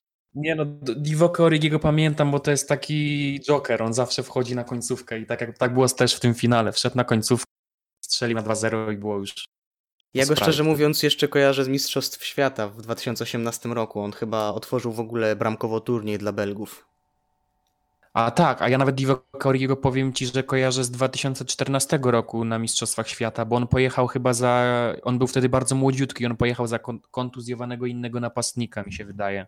Nie wiem, czy za Bentekę on wtedy nie wskoczył. Wtedy jeszcze był, Znaczy- wtedy Origi był graczem Lille. Znaczy właśnie, jeżeli mówić o takich bardzo wczesnych skojarzeniach z Origim, to ja bardzo lubiłem go kupować w FIFA. A no tak, no bo on jest bardzo prosperujący zawodnik. Tak, dobrze. Przejdźmy teraz do składu Milanu z roku, z finału Ligi Mistrzów w 2005 roku. Gotowy? E, no tak, gotowy. Dobrze. Czas, start. No tu będzie już o wiele trudniej, ale w bramce na pewno był Dida, Brazylijczyk legenda. Dokładnie. W obronie, tylko nie pamiętam, na pewno grali czwórką obrońców. Nie mogło zabraknąć, mi się wydaje, Maldiniego wtedy. Był na lewej obronie. Na lewej obronie, właśnie. Właśnie nie pamiętam, czy grał w środku, czy na lewej obronie, ale już mi podpowiedziałeś, to zacznę od lewej obrony. Maldini, yy, Alessandro Nesta chyba był. Dokładnie. Nesta, był na pewno Kafu jeszcze, ale nie pamiętam czwartego Tak. obrońcy. Kafu, Zawsze możesz przejść Dobra. dalej. dobra, to przejdę dalej, przejdę dalej, wrócę później do tego obrońcy. Yy, w, pomocy grał na pewno Andrea Pirlo, Dokładnie. grał, grał Gattuso, Tak jest. yy, grał Kaka, na pewno grał Kaka. Dokładnie. Czterech zawodników. Czterech zawodników mi zostało. No, był Szewczenko, tylko nie wiem, czy on nie, nie, nie wszedł z ławki. W pierwszym chyba grał Szewczenko. Był Szewczenko, minuta do końca. No, bo tu jest taki problem, że jak wtedy był ten mecz, to ja na rowerku jeździłem przed domem. Ale już poczekaj, Szewczenko. Ktoś strzelił bramkę chyba na 3-0. To był Argentyńczyk chyba. Y... y, Hernan Crespo był, czy nie? tak, tak, tak, dokładnie. Dwóch zawodników. Nie pamiętam, nie pamiętam obrońcy jednego, więc no nie przypomnę sobie. Ile mi zostało czasu? Pół minuty. Pół minuty. Kogo Milan jeszcze miał? Mogę ci powiedzieć, że obaj ci zawodnicy są tej samej narodowości. tej samej narodowości są. Tak. Kto, kto tam był? Nie wiem, czy Sedorf był w Realu, Był, czy w Milanie. był, był. Sedorf był Klar- 10 sekund, 10 sekund i Clarence obrońca. Sedorf, on był, on był Holendrem, czyli musiał być Holender. No nie, nie pamiętam, nie pamiętam. Trzy. Nie przypomnę. Dwa, jeden. Niestety, Poddaję. jednego nazwiska brakło. Ale powiem, z... uderzy to cię, jak usłyszysz to nazwisko. Grał też w Manchesterze United między innymi. Poczekaj, Holender, środkowy obrońca, grał w Manchesterze United. Znany z charakterystycznej no, fryzury, można powiedzieć. E, Stam. Dokładnie. Ja wstam. Boże, ale totalnie nie pamiętałem. Ale powiem ci, że zanim, za, powiem ci, że zanim nie zobaczyłem tego składu, też bym nie pomyślał w ogóle o Japie Stamie. Prędzej bym powiedział na przykład Kakaber Kaładze. O, Kaładze, dokładnie. A ja w ogóle totalnie nie, nie, nie, nie kojarzyłem, że Stam tam grał. Ale i tak moim zdaniem poradziłeś sobie jak na drużynę, której tak naprawdę nie kibicujesz i skład składu z 15 lat wstecz bardzo dobrze. No to był legendarny Milan, dlatego wziąłem właśnie taką. Mi też się tak wydawało, że jednak weźmiesz e, Liverpool 20 2019 i Milan 2005. Piotrze, serdecznie dziękuję za udział w audycji i mam nadzieję, że dobrze się ze mną bawiłeś. Y, Ja również bardzo dziękuję i tak, bawiłem się bardzo dobrze. Wcześniej okazji, żeby porozmawiać na te tematy piłkarskie. No, niewykluczone, że jeszcze może kiedyś yy, zagościsz tutaj w Sportkaście. Mam nadzieję, że w szerszym gronie, bo niewykluczone, że wkrótce będą mi się po prostu najzwyczajniej w świecie goście powtarzać. Bardzo chętnie, bardzo chętnie. Jeśli byłaby taka opcja, to jak najbardziej jest. Dziękuję również i Wam, drodzy słuchacze, i odsyłam Was jak zwykle, jak co tydzień, do Janka Piekutowskiego i Pawła Ogórkiewicza. Trzymajcie się, do następnego.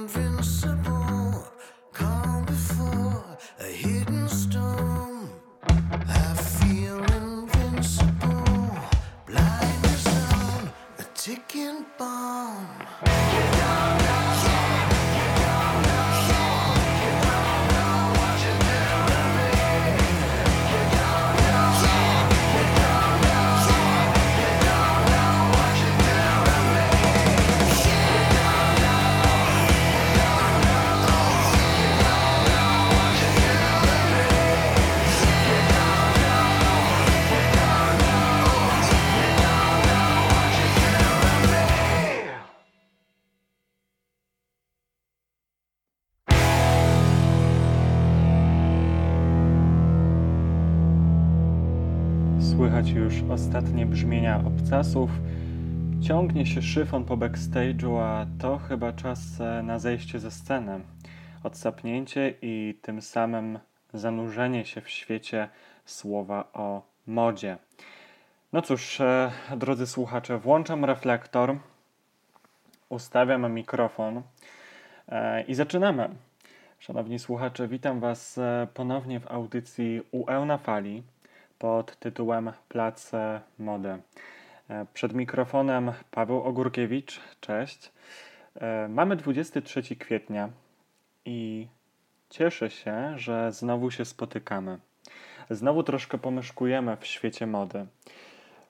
No właśnie, z tą modą jest tak, że bardzo często nie potrafimy zrozumieć, dlaczego w ogóle istnieje zjawisko samej mody, a już konkretniej mody wysokiej, czyli tak zwanego high fashion, e, czy też jeszcze precyzyjniej, bliżej nomenklatury modowej, modowej kolekcji, e, czyli mody od e, haute couture. Moda jest uważana przez badaczy tematu estetyki za produkt pozaartystyczny, ale pomimo tego pojęcia pozaartystycznego nie można jej nie określić sztuką, ponieważ moda to jest sztuka. Moda wzbudza emocje, zachwyca, oburza i no właśnie, i, i chociażby podobne emocje wystąpiły w ubiegłym tygodniu, kiedy omawiałem z Wami ostatni Fashion Week, na którym wybierałem pokaz godny zapamiętania, swój ulubiony pokaz i pokaz, e, który wyróżniał się na tle innych. Moda, tak jak powiedziałem, jest to sztuka, która zachwyca, oburza, ale przede wszystkim moda jest to sposób komunikowania. Sposób komunikowania wydawać by się mogło bezsłownego, cichego, ale właśnie ta cisza powoduje, że moda komunikuje bardzo wiele, czasami bardzo głośno pewne treści za pomocą komunikacji wizualnej. Dzisiaj natomiast e, chciałbym porozmawiać z Wami o widowiskach kontrowersyjnych w świecie mody. Znaczy, umówmy się, nie ma czegoś takiego jak kontrowersja w świecie mody. Dla osób, które postrzegają e, świat mody takich ramach e, tradycyjnych, oczywiście to pojęcie kontrowersji będzie, ale dla osób, które postrzegają świat mody jako mm, zjawisko performerskie, jako zjawisko stricte artystyczne, myślę, że kontrowersja tutaj nie jest ramą, w którą chcielibyśmy zamykać modę. No właśnie, ale dzisiaj e, krótka taka pogadanka o widowiskach, mm, nazwijmy to kontrowersyjnych, e, o kolekcjach, pokazach, które mimo upływu czasu nadal dzielą nawet tych wytrawnych odbiorców. I chciałbym się tutaj skupić głównie na jednym projektancie, a mianowicie na projektancie, który był dla mnie swoistym geniuszem, mistrzem podziału opinii publicznej. Był nim Alexander McQueen i to jego pokazami się dzisiaj zajmiemy, przyjrzymy się im. E, Wybrałem dla Was trzy najpiękniejsze, a tym samym najpotężniejsze w brzmieniu modowym, ale zanim e, przejdziemy do poznania samej postaci Aleksandra McQueena, bo być może nigdy o nim nie słyszeliście, i zanim przejdziemy właśnie do samego poznania jego postaci i jego dzieł, bo inaczej nie można mówić o pokazach tego projektanta, to zapraszam Was na krótką przerwę muzyczną, a przed Wami utwór Fine Life.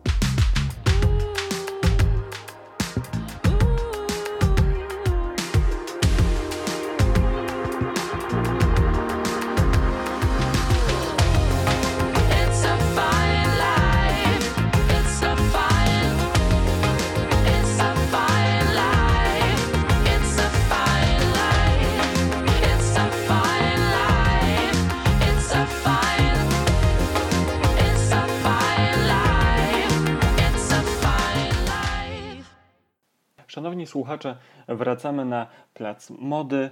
E, o, przepraszam, jakaś pani właśnie mi mignęła przed oczami w ryczącej spódniczce w panterkowy print. No dobrze, już e, możemy zaczynać. Pani po prostu zgubiła się w miejskiej dżungli. Cóż, dżungla nie bez powodu mogłaby nawet pasować do samego McQueena, ponieważ był to człowiek o takim kolorycie i takiej dzikości, którą prezentował, eksploatował w swoje pokazy, ale może od początku, bo tak jak mówiłem, a może niektórzy z Was e, nie słyszeli tego nazwiska, a jest to nazwisko, które zdecydowanie warto znać. Alexander McQueen to geniusz mody. Mroczne dziecko, które urodziło się w 1969 roku w Wielkiej Brytanii i mówi tutaj mroczne dziecko, dlatego że przyglądając się jego pokazom, e, sami zauważycie, dlaczego ten epitet jest tak trafny w określeniu jego osoby. Sam McQueen już od najmłodszych lat interesował się modą, e, dużo rysował. Kolejno zaczynał szyć sukienki dla swoich sióstr.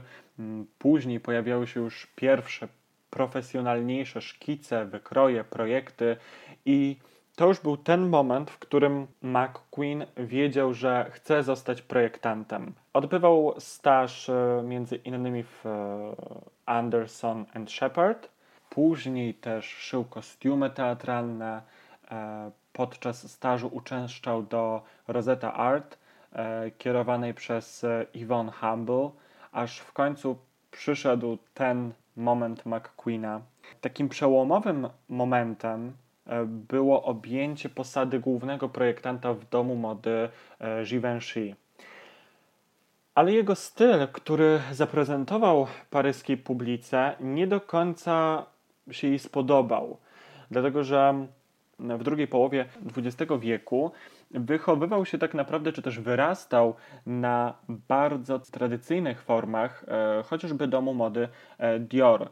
Później był Yves Saint Laurent, który próbował przełamać e, tę sztampę tej, tej tradycji, próbował wnieść coś nowego, coś wulgarniejszego, ale to były lata 70., 80., Mm, O Yves Saint Laurent możecie posłuchać w poprzednim podcaście Plac Mody. No i nagle lata 90. Przed rokiem 96 Alexander McQueen w domu mody Givenchy. No i tutaj pracował on przez 5 lat, zanim, zanim przeniósł się w 2001 roku do firmy Gucci, a później postanowił tworzyć dla swojej marki już pod swoim artystycznym pseudonimem Alexander McQueen. To, co intrygujące w tym człowieku, to przede wszystkim eskalująca dramaturgia, jaką wnosił w swoje projekty, ponieważ rzadko się zdarza, żeby projekty artysty, ubrania, one nie tylko brzmi, miały brzmienie takiego starożytnego dytyrambu, pieśni pochwalnej, ale zespalały się tym samym z barokowym mrokiem i grzechami ludzkości, takimi jakie przedstawiał w swoich kolekcjach e, Alexander McQueen. Wojna, e, niszczenie planety, katastrofa ekologiczna. Projekty McQueena były wypełnione lirycznym mrokiem i możecie mi tutaj zarzucić jakby mnogość tych e, przez niektórych pewnie uważanych patetycznych epitetów, ale wierzcie mi, po przyjrzeniu się twórczości tego człowieka, właśnie takie słowa najlepiej e, określają twórczość e, McQueena. Także liryczny e, mrok. Na początku twórczości samego projektanta na pewno projekty bardzo prowokacyjne. Zresztą one zawsze miały w sobie tego ducha prowokacji, zawsze miały zwracać na siebie uwagę. Zresztą to było dewizą McQueena, że on chciał być zauważony, chciał, żeby, te, żeby mówiono o tych kolekcjach. Nie tylko powiedziano, że są to piękne ubrania, że posiada geniusz artystyczny, ale przede wszystkim chciał zwrócić uwagę na, na kunszt artystyczny swoich pokazów oraz kolekcji. Projektant tym samym nie bał się ukazywania na gości, był wręcz skory do jej ukazywania, ale zawsze w inteligentny sposób. I to też jest rzadkość. Zawsze w inteligentny sposób i uzasadniony, miało to jakiś cel, jakąś misję, intencję. E, wszystko to, czego dokonywał, robił jako performer. I, I to było istotą jego tworzenia. Więc ten mrok i dramaturgia i ból to chyba trzy słowa, które wydają się być najbliższe w opisie tego brytyjskiego artysty. Do końca swojego życia McQueen nieustannie projektował wybitne kreacje, które chętnie prezentowały duże nazwiska estrady, takie jak e, Lady Gaga, Björk czy e, Rihanna. Tych trzech artystek nie usłyszymy, co prawda, w tej audycji, ale zapraszam Was teraz na coś równie interesującego, bo przed Wami utwór, e, tak, utwór Edyta Górniak niedawno wprowadziła nowy akcent e, mówienia słowa Instagram, także ja wprowadzam nowe brzmienie słowa utwór. Także przed Wami, e, szanowni słuchacze, e, utwór pod tytułem Full Rig.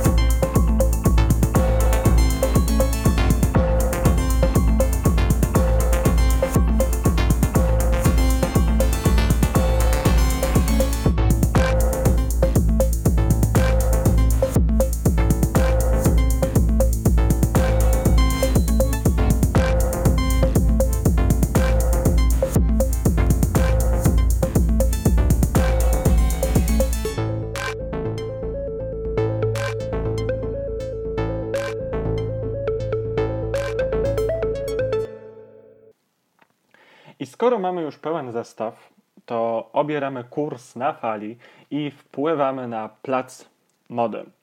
Nie wiem, jak to przeżyją te drogie szpilki, które się tutaj znajdują, ale no, e, nikt nie mówił, że moda jest funkcjonalna. Tak, nikt nie tworzy e, kapci, em, niezatapialnych kapci. E, mogę przystąpić e, więc do wcale nieprostego zadania, bo podjąłem się wybrać dla Was trzy najbardziej unikatowe, czy też takie charakterystyczne pokazy Aleksandra McQueena. Podkreślę, jest to taka moja bardzo subiektywna uwaga, że jest to mój ulubiony projektant. Niestety popełnił on samobójstwo w, 2000, w 2010 roku, ale mimo, że sama McQueen już nie tworzy, to jest to twórca, który pozostawił po sobie ogromny spichlerz piękna i bólu. E, zaklęty niejako w ubraniach tej wielkiej formy, którą on prezentował. Od samego początku, kiedy tylko pojawił się Alexander McQueen, ten brytyjski artysta wzbudzał mm, silne emocje. I tak było już e, przy pierwszym pokazie, który dla Was wybrałem, czyli pokazie z sezonu jesień-zima 95-96 i jest to pokaz Highland Rape. Highland Rape to wdarcie się przede wszystkim, to taki moment, w którym McQueen wdziera się dzięki temu pokazowi do zbiorowej świadomości. Jego pokazy należy też zaklasyfikować do sztuki koncepcyjnej, ponieważ jego pokazy nie polegały tylko na tym, aby pokazać ubrania, tylko żeby coś nimi zakomunikować, żeby płynęła z tego pewna świadomość słowa, pewien potok słów, które mają w jakiś sposób ocudzić człowieka i pokazać, jakie błędy popełnia, czy też obudzić w nim taką refleksję, jakim człowiekiem on jest. I tak było też w przypadku tego pokazu, czyli Highland Rape, którym artysta chciał zakomunikować, czy też rozprawić się z trudną relacją pomiędzy Wielką Brytanią a Szkocją. Jedna strona odbiorcza tego pokazu rzeczywiście bazuje na historii, czyli rozprawie z przeszłością, ale w Highland Rape chodziło również o pokazanie siły kobiet. I mimo, że dla wielu to być może zabrzmi już trywialnie, to sam Lee McQueen zaprezentował tam elementy wyzwalające dzikość e, z kobiety. Pojawiły się oczywiście bardzo modne w latach 90. biodrówki, ale to nie były takie klasyczne biodrówki, w których później widzieliśmy chociażby e, mandarynę. Oczywiście e, wątpię, że były to biodrówki od McQueena na ciele mandaryny. Ale te, które zaprezentował McQueen w Highland Rape, to były raczej takie biodrówki, które nie bały się odsłonić linii pośladków, odsłaniając ich spory fragment. Highland Rape wykorzystał również ciemne soczewki, w których modelki przypominały niejako stwory, demony, właśnie demony przeszłości, tej wojny, te budzące się istoty. Także jest to pokaz, który prezentował dużo nagości. Były odkryte piersi, nawiązania też w jakiś sposób do mitologicznej Artemidy, czyli do łowczyni, do boginki lasów. Stroje, które projektant zaprezentował, były niedbale poszarpane. Znaczy, tutaj słowo niedbale, żebyście mnie dobrze zrozumieli, tutaj słowo niedbale ma wydźwięk pozytywny, ponieważ te poszarpania znowu miały swój cel, one miały coś komunikować. To nie było niechlujstwo, mimo że tak się to kojarzy. Te postrzępione ubrania właśnie miały bardzo ważny i istotny przekaz, ponieważ miały nawiązywać do ofiar gwałtów, które były w starciach pomiędzy Wielką Brytanią a Szkocją, czy w ogóle w obrazie wojny. Kolory tych strojów również były bardzo mroczne demoniczne, takie jak burgund czy krwista czerwień, butelkowa zieleń. Właśnie chociażby ta krwista czerwień, która świadkom wojny pozostawia ślad w pamięci. I tu mogę Was z kolei odesłać do tekstu kultury literackiego, do książki Wojna nie ma w sobie nic z kobiety, Sweetłany Aleksijewicz, która opisuje, jakie negatywne emocje wzbudza kolor czerwony w ludziach, którzy przeżyli wojnę. Wróćmy jednak do pokazu Highland e, Rape z sezonu jesień-zima 95-96. Tutaj znowu podkreślę, że jest to pokaz, który proklamował nieużytkowość strojów e, McQueena. Jemu też nigdy na tym nie zależało. To miały być e, stroje, które miały, które miały być sztuką samą w sobie, a nie sztuką odbieraną przez pryzmat utylitar, utylitarny tak, swojej funkcjonalności. Wykorzystanie właśnie do konstrukcji skór, mm, rozda, rozdarć prezentujących nagie ciała miały też podkreślić e, trudne położenie mm, kobiety w społeczeństwie. Poruszanie się modelek w tym pokazie również jest intrygujące, ponieważ zazwyczaj pokaz kojarzy nam się z taką sferą, gdzie wszystko jest raczej idealne i modelki chodzą niczym roboty po takiej platformie. Tutaj modelki niepokojąco potykały się o siebie, zahaczały się, chodziły tak jakby otumanione, nieświadome, a tym samym wzbudzające niepokój. I zanim kolejny pokaz mistrza, to przed Wami utwór. Czas na utwór pod tytułem Fantastic Drone. I wracamy po muzycznej przerwie.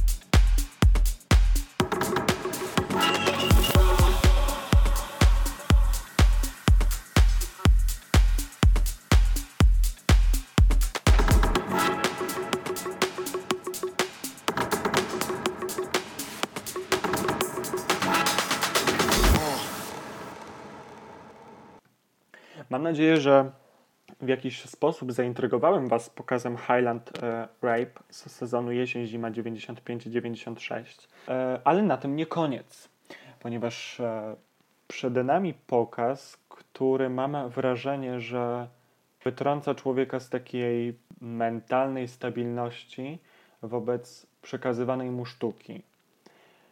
Jest to pokaz WOS. Pokaz WOS e, z 2001 roku na sezon wiosna-lato. McQueen powtarzał, że osoby, które wychodziły z pokazu i mówiłyby, że widziały piękne ubrania, jakby nie spełnili jego celu. Bo właśnie znowu nie chodziło mu o to, żeby pokazywać samo piękno ubrań, czy też kunszt krawiecki, ale właśnie, żeby coś wzbudzić w człowieku, wzbudzić e- emocje i najczęściej właśnie te emocje kojarzyły się z e, negatywnymi e, emocjami, takimi właśnie jak niepokój, strach czy, czy ból.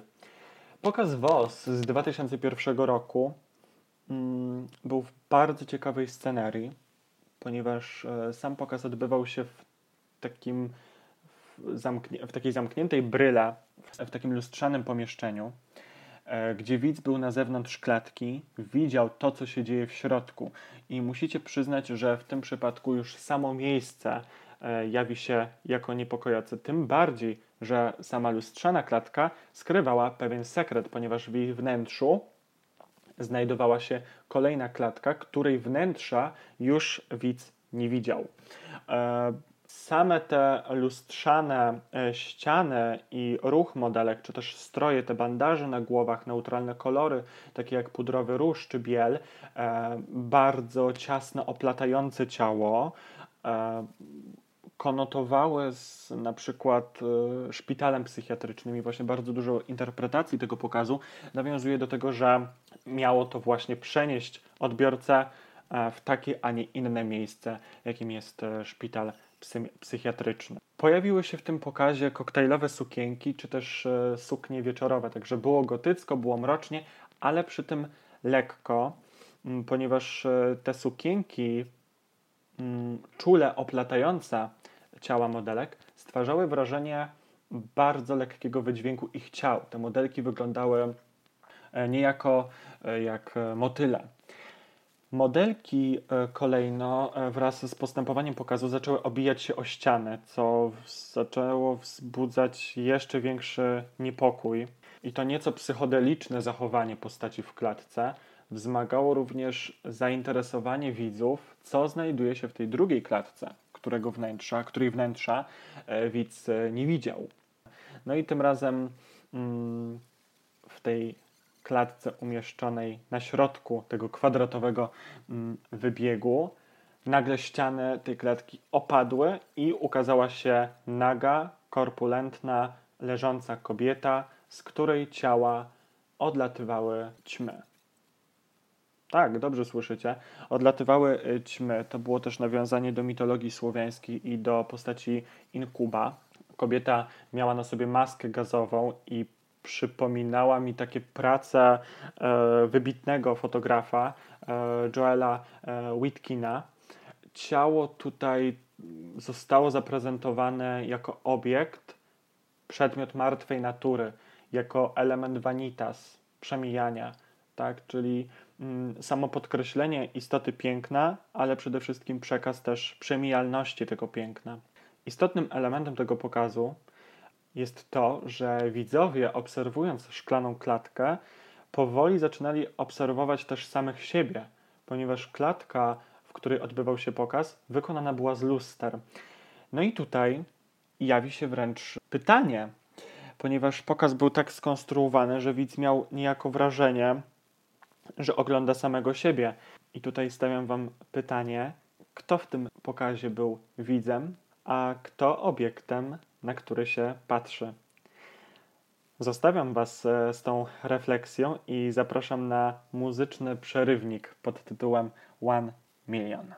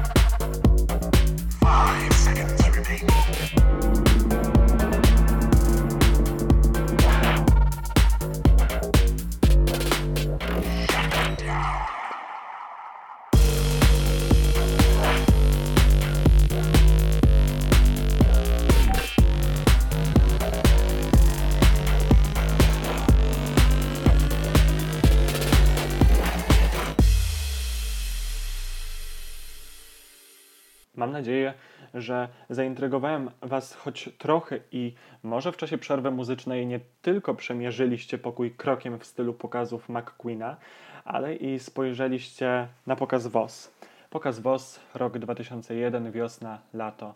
To była moja druga propozycja w takim wyróżnieniu mm, najbardziej charakterystycznych dla sztuki McQueena pokazów.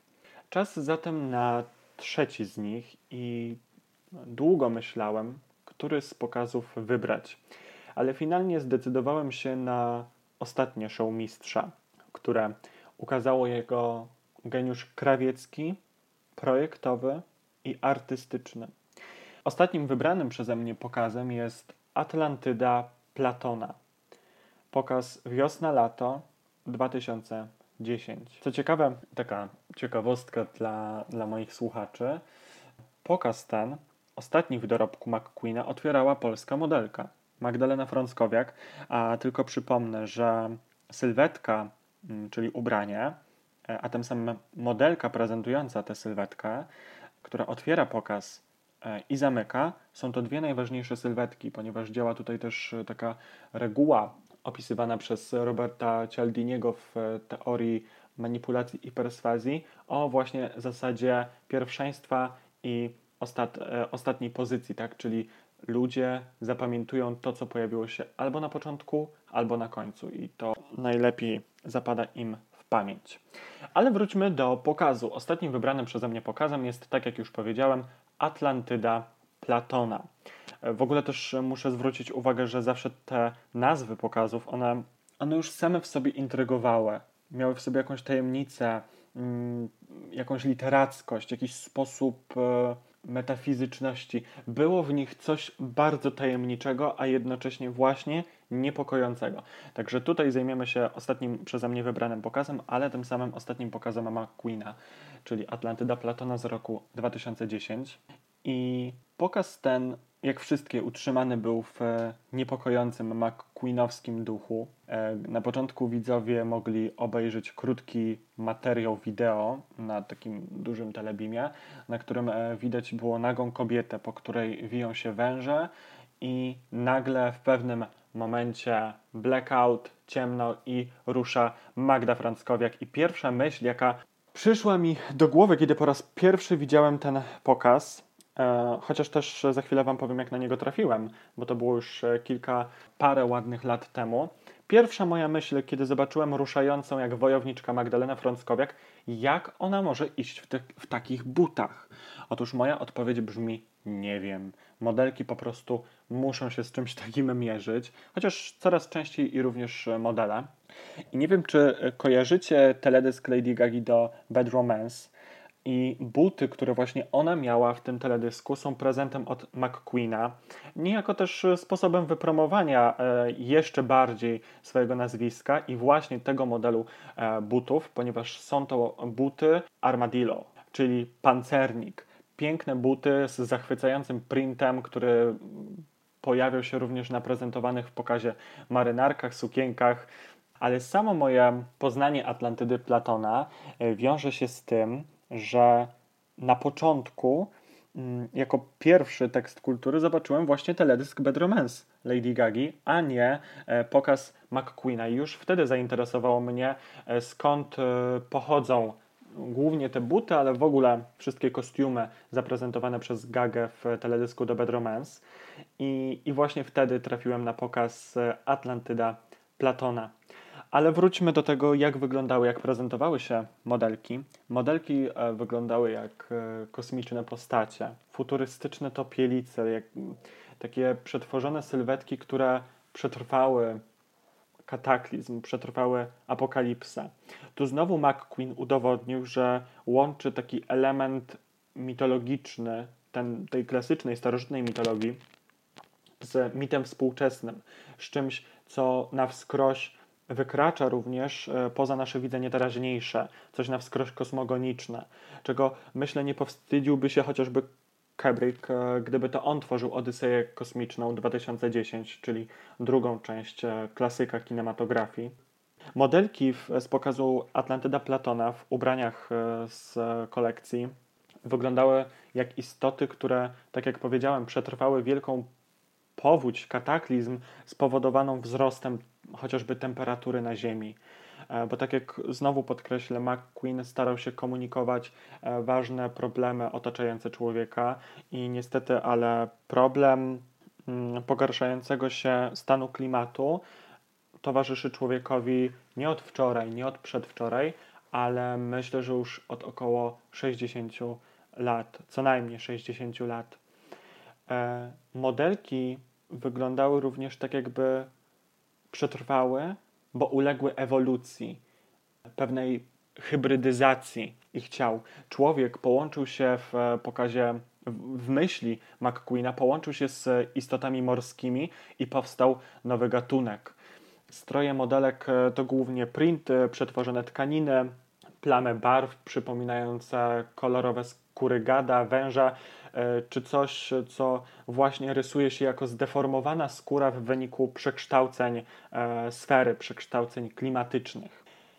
E, Włosy modelek też nam wskazywały również na taką koncepcję, ponieważ były iście kosmiczne, bardzo takie natapirowane, sztywne, przypominające takie kości, jak były na przykład u dinozaurów. Musicie po prostu to zobaczyć, bo ciężko nawet ująć w te słowa. Jest to definitywnie estetyka subiektywistyczna, która wpływa na percepcję, wpływa na zmysły, na sądy, więc e, polecam Wam naprawdę zobaczyć ten pokaz.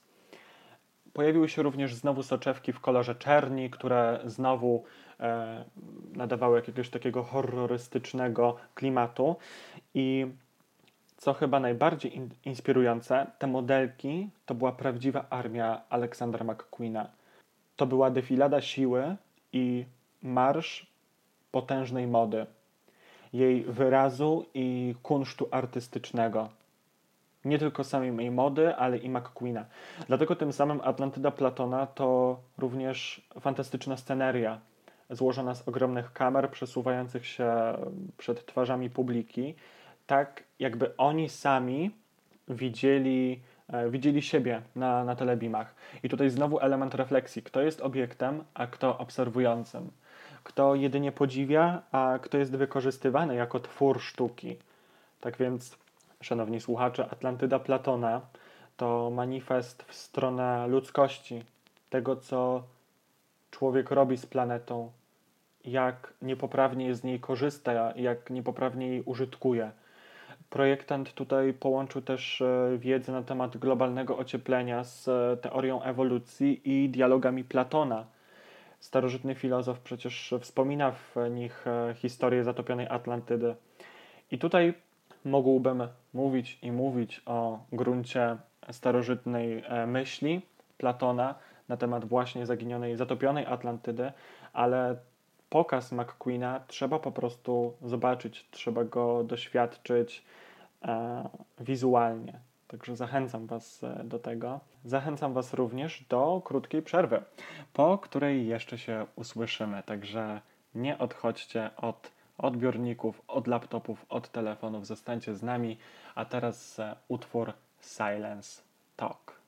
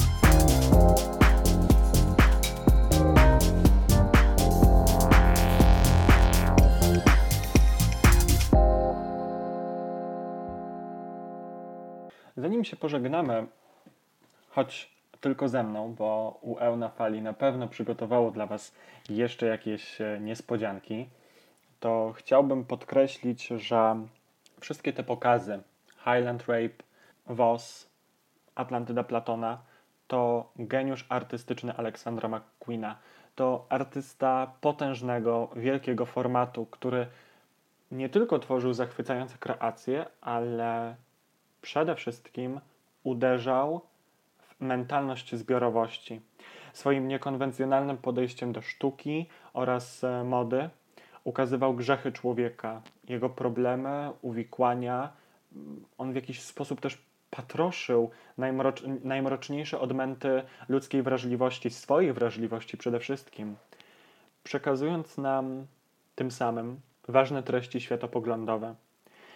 Wszystkie te pokazy, które dla Was e, wybrałem, czyli znowu Highland Rape, Voss czy Atlantyda Platona, są tylko jednymi z tych genialnych, bo tak jak powiedziałem na początku, podjąć się wyboru najlepszych e, pokazów e, z twórczości McQueena to zadanie bardzo trudne, mm, pochylające się ku słowu niemożliwe.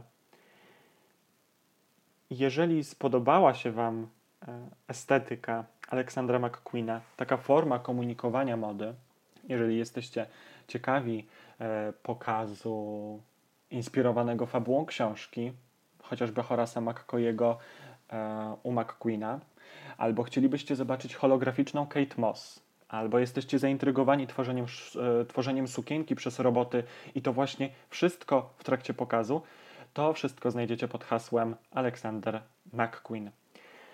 Mam nadzieję, że jeszcze wrócimy do tego tematu i właśnie być może e, to ja przybliżę Wam jeszcze te pokazy, o których wspomniałem przed chwilą. E, Ale na dzisiaj to koniec dzisiejszej historii, ale nie intrygi. Myślę, że nazwisko tego artysty, McQueen, jeszcze się pojawi na placu mody, bo wybrzmiewa ono w tym miejscu w sposób potężny, w tym miejscu tak bliskim me, memu sercu i mojej estetyce. A teraz zabieram żakardową marynarkę, torbę, wyłączam reflektor i schodzę z wybiegu w rytm utworu Melody in the Sky. Mówił dla Was Paweł Ogórkiewicz, a to była audycja u Eł na Fali pod tytułem Plac Mody. Trzymajcie się ciepło i twórczo. Ja idę świętować urodziny. Cześć.